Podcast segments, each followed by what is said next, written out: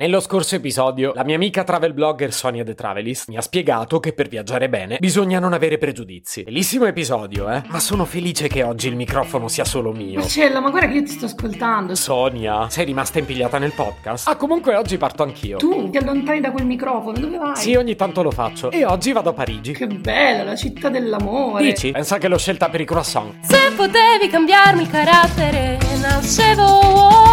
Si chiama Marcello Forcina, dice quello che pensa, pensa poco a quello che dice, ma quando c'è da parlare gli bastano 4 minuti e 37 e un Campari Spritz.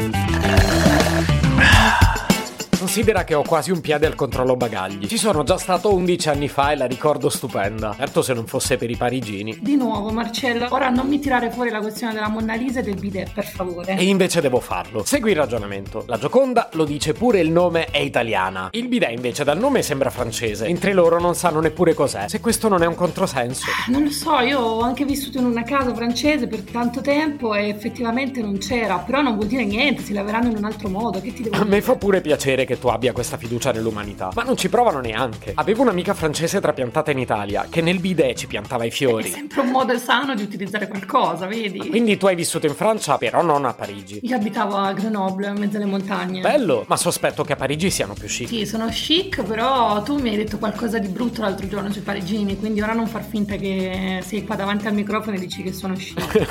Aspetta, cosa ti avrei detto? Hai detto guarda, sti francesi che vanno in giro che si credono i più fighi ma si vestono di merda. Ah, sì, in questa frase riconosco il mio modo raffinato di esprimermi. Ma sai, stavo finendo di vedere Emily in Paris e nonostante lì si vestano tutti in modo favoloso, c'è da dire che nessuno uscirebbe conciato così. Eh, Emily in Paris è un po' un'americanata, però dai, alla fine sono stilosi i francesi, dai, non essere sempre così negativo, le loro magliette a righe, il basco. Ah, poi questa è un'altra delusione. Quando andai a Parigi io pensavo già di vedere tutti con la maglietta a riga e il basco e i baffotti all'insù. Oh, nessuno. Ci rimasi pure male. Vedi che allora ti smentisci da solo. Ma quando viaggi è normale avere aspettative. Tipo, immagina se vado lì e non trovo la Torre Eiffel. Forse abbiamo dei pregiudizi troppo profondi, poi Italia, Francia, cioè ci odiamo profondamente, in fondo non sappiamo nemmeno perché. Perché ce l'abbiamo coi cugini francesi, devo farti la lista. Hanno la nostra Gioconda. Sui formaggi vogliono vincere loro. Pretendono di essere la patria del vino, le donne più belle, gli uomini più belli, il cinema, la moda. Che cavolo! Sono loro a portare avanti la rivalità. Io preferisco prendermi il meglio di qua e il meglio di là. Si sono fregati pure Carla Bruni. Carla Bruni se la possono tenere, però eh, una bella baghettina la mattina calda a me non dispiacerebbe. eh. Buonissima, eh, per carità. Ma aromatizzata all'ascella. Su questo devo darti purtroppo ragione. Poi vabbè, dai, almeno la cosa positiva è che metterai di nuovo in esercizio il tuo inglese perché sarai all'estero. L'allero, questa cosa non la sopporto. I parigini imparano l'inglese, lo sanno pure bene, ma poi non vogliono parlarlo. Pretendono il francese e ti correggono pure se sbagli. Tu non lo parli francese, Marcello, scusami? È una sfida. Mais oui, chérie. Je l'étudie à l'école. Mais ça fait longtemps. Et il faut le dire che je ne suis pas sûr de bien parler. Oh. Poi so pure bene il testo di Lolita. Eh, la classe è classe. Eh, se vai là devi parlare la loro lingua, eh, non è che puoi essere sempre tu quello che pretende di essere compreso.